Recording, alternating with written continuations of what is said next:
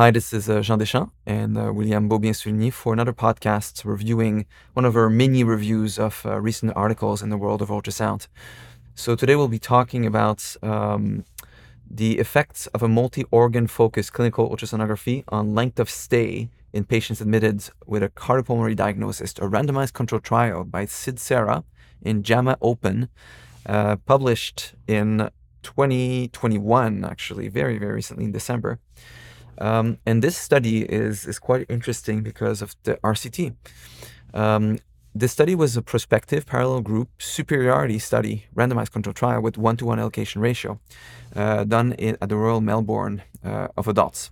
And it took patients admitted to the internal medicine ward with a cardiopulmonary diagnosis that um, uh, had to have an assessment. And what they did is that they involved an internal medicine physician um, and uh, one group had uh, a study performed by an, a, another party uh, of heart, lung, and a two point vein compression ultrasound. And that was then gay, that wasn't given to uh, the physician in, on, one, on one side for the patients that were allocated to the intervention, and it wasn't given to the physician as an extra data point uh, in the control group. And what they looked at is the primary outcome. And the primary outcome was a very interesting one, a length of stay, length of ho- hospital stay specifically. Um, and they were looking at a difference between 24 hours as clinically important. The other secondary outcome that were very, very cool to look is readmission at 30 days and also hospital care cost, and a lot more granularity than just hospital care cost. So they ended up getting 250 patients um, that were enrolled, two were excluded, 248 were included. And in the end, what they realized uh, to give the final di- the, the, final result is that the length of stay was uh, similar between two groups. Um, as such, also the 30-day admission as well as hospital cost were the same. So in the end, this would be considered quote unquote a negative study, but that's not necessarily a bad thing. It's actually quite interesting to see because if you go into the text, which we'll go about, you, will see a lot of other things that make it a very interesting uh, study to look at to learn about how where to go next, and that's the goal of this um, of this podcast as to where do we go next. So um, um let me just uh, start by asking uh, William here. What do you think were were good things that this study did that really impressed you in the in, in this whole uh, in this whole endeavor? Yeah, well, we can agree that they tried to tackle a very important subject uh, and a very complex question, uh, which is uh, is a point of care ultrasound at the moment of admission really changes some patient centered outcome length of stay, and also some economic outcome, as you said. So uh, it's uh, I think I would say it's a cor- courageous sto- uh, study. Um, it's it's a lot of work also to perform a randomized trial like that. And I think it was methodologically uh, very strong. Uh, but as as as I said, it's a very broad question because when you think about it, there's multiple interacting com- component. When you think about one examination at the beginning of the hospitalization, changing patient outcome? Well, there's multiple components. So first, there is the question whether in a significant proportion of these patients, the exam will change the management. This is the first step. Uh, the second step is that, uh, well, the information that will transmitted to the attending physician, uh, will it be understood by the attending physician? Uh, and will the change in management will really be appropriate for the status of the patient. And after that it is to determine if the change in management will have a significant impact on the next days even weeks after this exam took place. So it's what we define as a complex medical intervention and those trials about not only POCUS but trials about complex medical intervention are notably challenging to do and also to interpret. Oh, absolutely, and, and yeah, no, and as you said, I think it, it, there's a lot of moving parts, and to me, one of the big ones is is if you pick an outcome like length of stay, that has a whole set of other things that, that are very hard to control. Like I'm thinking of how many patients that medically are cleared but can't go home for other reasons, and then the length of stay outcomes becomes you know, a very pragmatic outcome, but doesn't really reflect if your intervention actually had an impact, which was a very interesting thing for two reasons here is one for what else they used as secondary outcomes. And the first one was um, if you actually look at the study, the length of stay, to me anyway, was surprisingly low for a population that was much older. We're talking, I think, a median of 80 years old.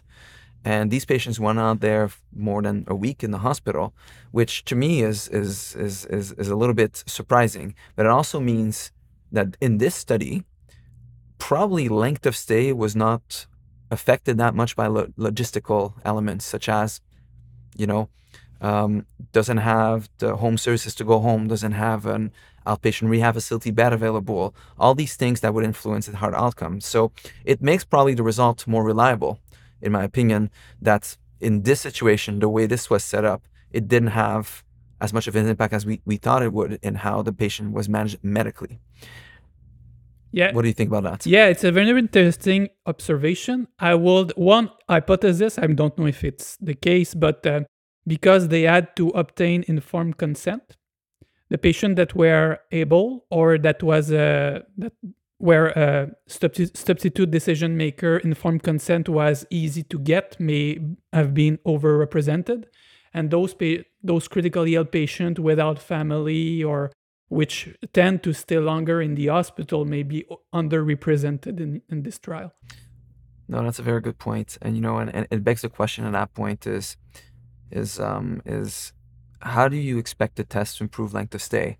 And and these are all the questions I think we've addressed quite quite clearly. But but really, when you think about how does a a test improve length of stay, you also have to think about the non-measured benefits that you can't really look. So the, the couple of ones that they tried to measure as hard outcomes were uh, first off, um, I think it was a very strong point is economic data and data for the test, which end up being the same cost for both. Um, you would think that if you're able to do echoes and so on, you're able to save yourself some extra tests and so on. Uh, but I think it's again a situation where there's a lot of moving parts, and when you're starting a project, it's not a use people are not used to, and the physician that's making a decision is not the one doing the echo. I don't know how much early on in the process you're going to be able to save tests. I think that there's a lot to be said about sometimes over testing or extra tests if you do echo but there's a lot of other settings where if you have somebody who's quite experienced and does it all the time, you might actually save yourself some tests, but you need time for this to become apparent institutionally, I would say. Um, I don't know. That's such a thought I had when I looked at this. Yeah, and um, in some in some groups it may have saved some tests, but in others it may have added some tests because of incidental findings, for example. Mm-hmm. Yeah, but it, it's one of those studies that I would think you'd redo a year afterwards, after people have been used to doing this and seeing this, and maybe you you have different results at that time because institutionally people are now used to trusting the service in the results as compared to using it as a hmm, I'm going to need this to confirm the test that some my colleague did or something like that. So um, I think when we look at this, then uh, we have to question whether the outcome is these kind of outcomes, the hard outcomes are the one that you want to go after. Uh, I think you have to go after hard outcomes when you're trying to prove if a test works. But I think that uh, there's there's room for other things. And we were discussing another study that I'm going to let you kind of touch upon that broaches the other parts of trying to determine how to prove a test actually does something. Yeah. Yeah. So in a, a, a trial, not only on POCUS, but a, on any complex medical intervention, it's it's it will be it will have been nice to have some uh, process measures. For example, we say that if POCUS have to have a, an, an impact on patient outcome, it, there there must be a change in management, right? So uh, that's that's one aspect that I would have liked to see in this trial, uh, seeing um, how many, what percentage of the case there was actually a change in management following the results of the ultrasound exam.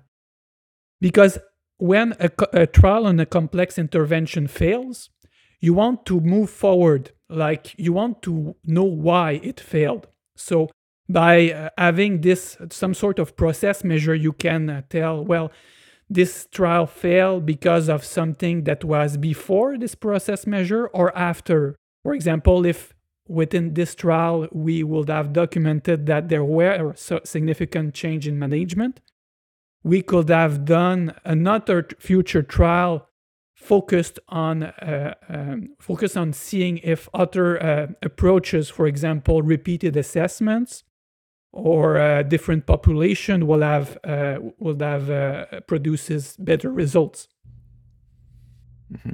No, absolutely, and and I think and I think that's where um, you you have to ask yourself the question too, and it's something in, in the unmeasured benefit as well. I would say in those process things is is is what like if you don't get a change in management, does does that mean the test wasn't helpful?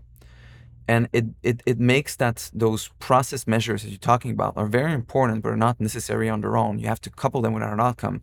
So when you look at this meta-analysis it, it, it's all fun and games. And, and i like the result that you have there but i also don't know if in some situations confirming the diagnosis is not very helpful.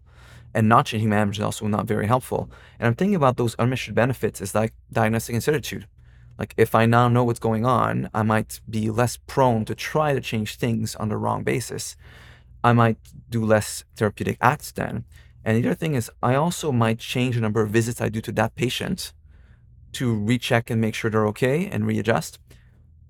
And indirectly, I also might then have more time for other patients that need a bit more, you know, work, more, more, more, I guess, intentional acts and stuff like that. So we end up maybe improving the flow of the unit in some way by not not necessarily with that single patient changing his management, but by changing the management of the unit as a whole.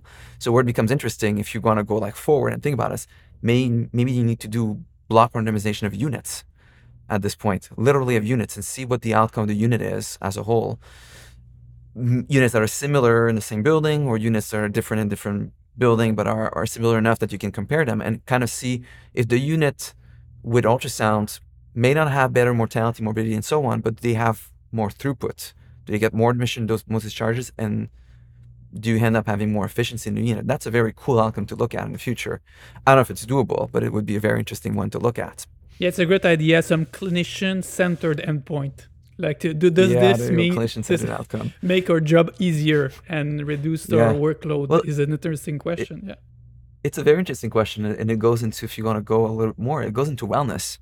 Like it goes into being able to go through your job and be happy at it and, and providing better care. So I, I think it's a very interesting outcome to go after, really. So I think it, it, it if we dial back to the first study, like the, the randomized clinical trial, like it would have been amazing to have that study and have those process measures because you would have been able to to answer a more granular question.